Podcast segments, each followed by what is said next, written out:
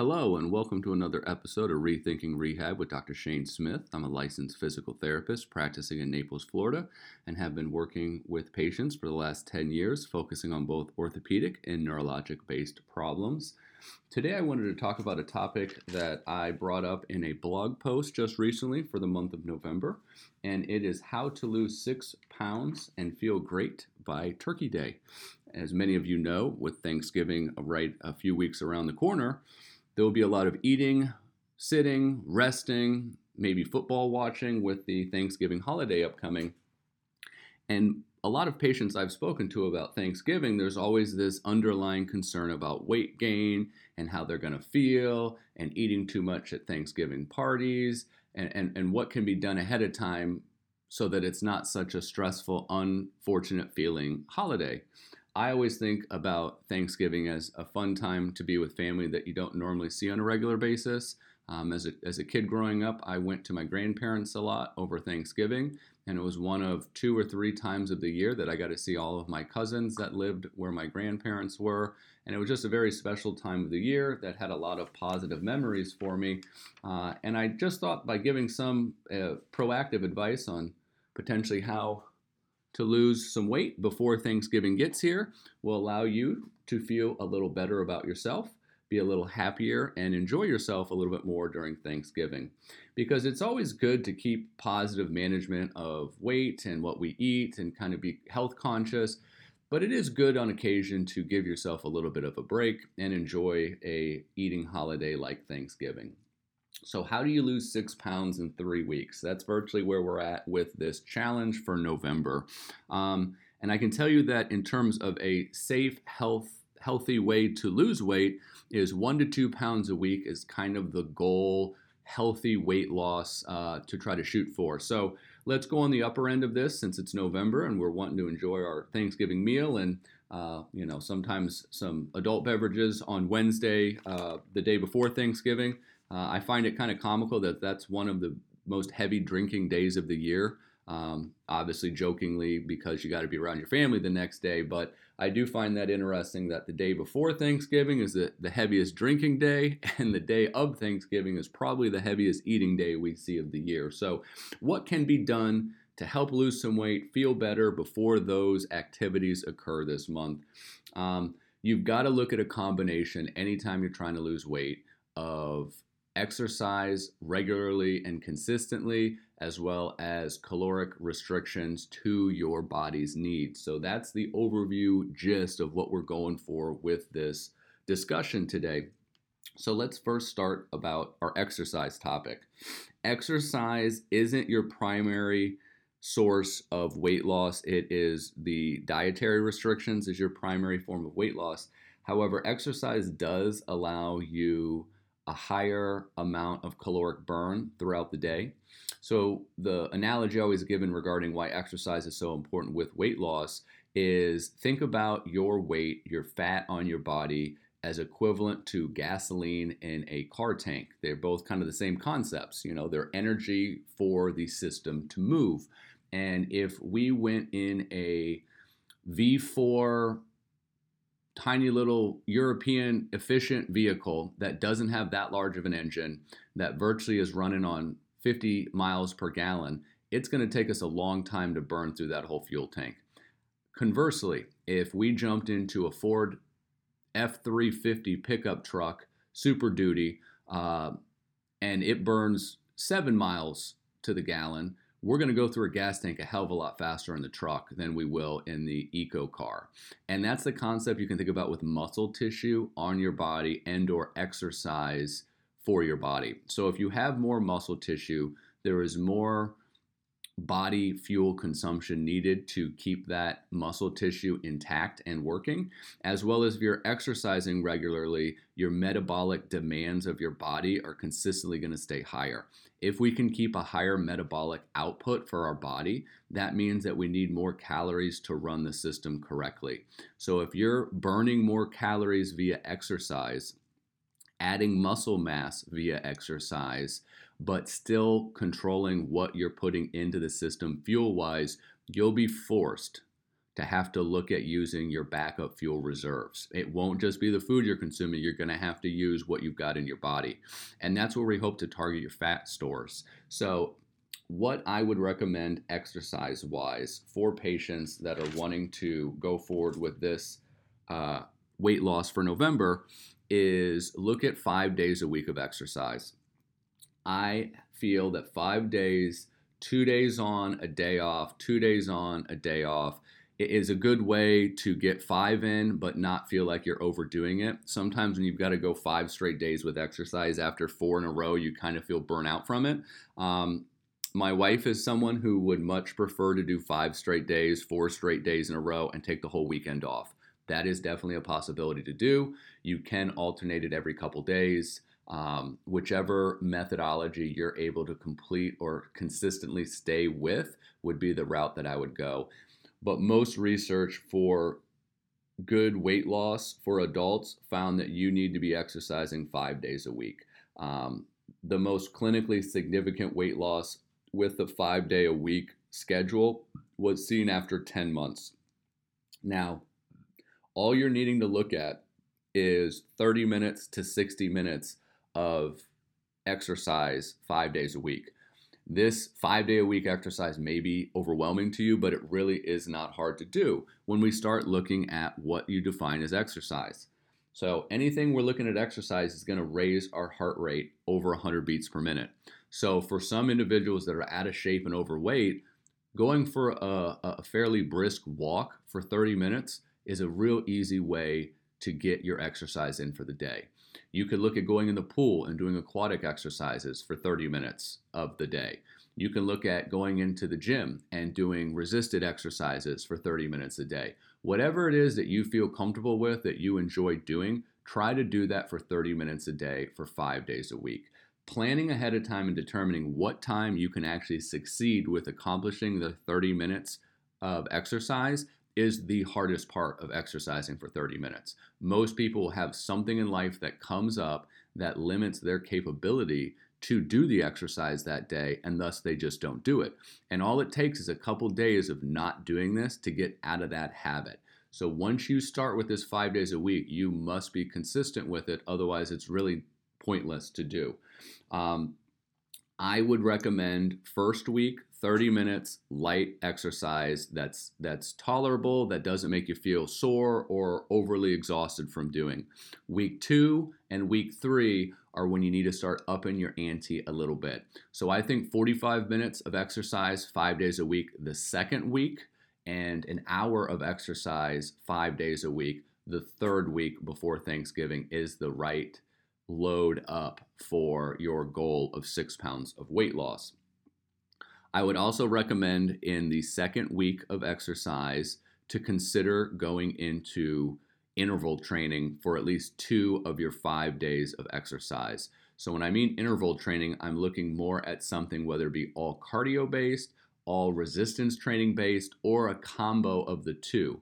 And this kind of interval training is more well known as high intensity interval training, so HIIT training. The goal with HIIT training, whether you do just solely cardio based HIIT training, like mountain climbers, followed by jumping jacks, followed by jumping squats, followed by a, a, jog on a treadmill, or something of that nature where you do three to four different cardiovascular based exercises in a, in an orderly row. So maybe you set a watch timer for one minute, and I'm going to do mountain climbers for a minute, and then after that minute's up, I'm going to jumping jacks for a minute. And once that minute's up, I'm going to get into air squat jumps for a minute. And once that minute's up, I'm getting on the treadmill and doing a fast walk with an incline for one more minute. Once you're through your set of three to four exercises without rest, you then take two minutes off to catch your breath. Once that two minute period is up, back to another series of three to four exercises without rest break. Doing that three to four times will take about a half hour, and adding that with just some walking or some kind of cool down exercise after your interval training is an excellent combination to progress forward in week two and week three for increasing your body's metabolic burn. If your body burns more calories and you keep the steady amount of intake calories, you're going to lose weight. It's impossible not to. So that would be the recommendation I give you for exercise aspect to lose six pounds in a month. 30 minutes a day, five times a week. First week, second week, five times a week, 45 minute exercise per day. Final week, try to push it to 60 minutes. Um, you can look at alternating. I'm going to do some upper body one day. I'm going to do lower body. I'm going to do core. I'm going to run. I'm going to swim. Whatever it is that you like doing, just try to get five days of it in.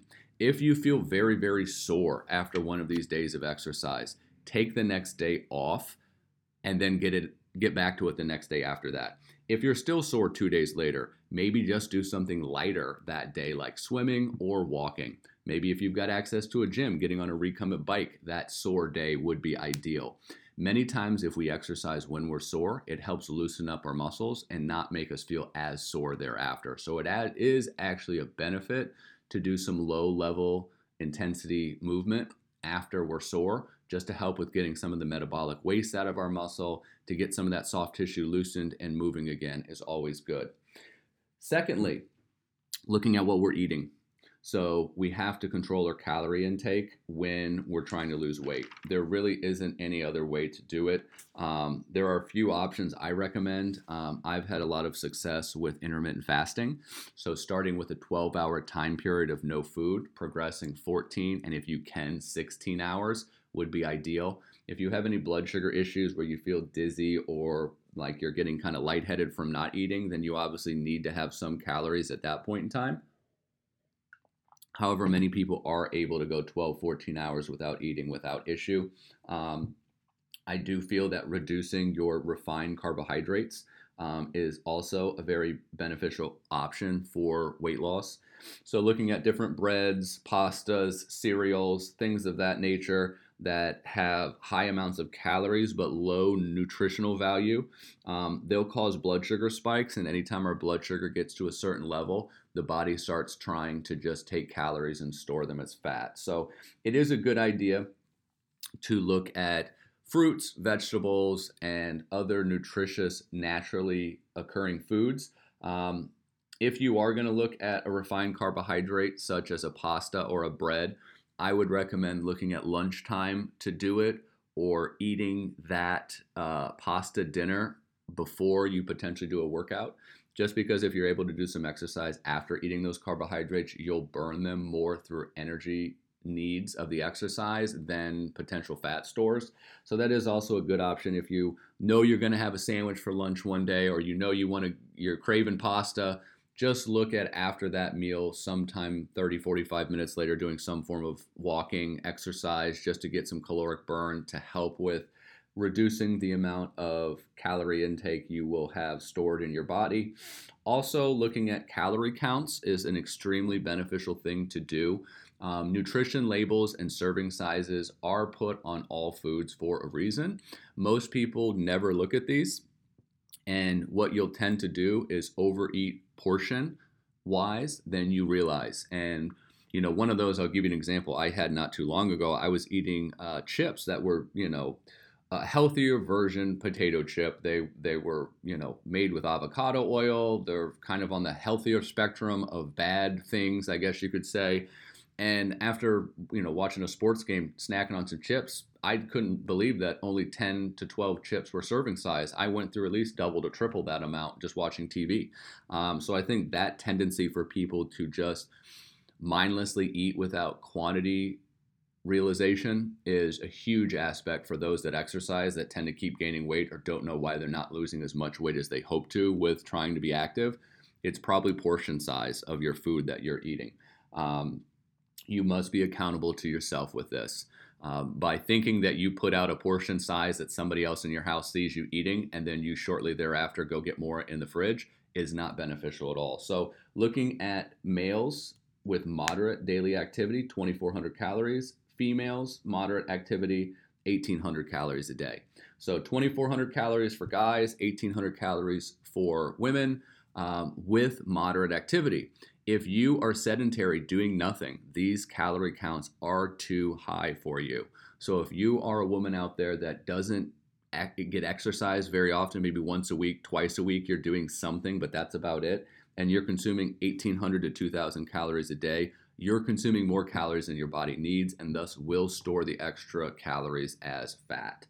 So those calorie counts are only valid if you are performing moderate 30 minutes a day of activity four to five days a week. So keep that in mind.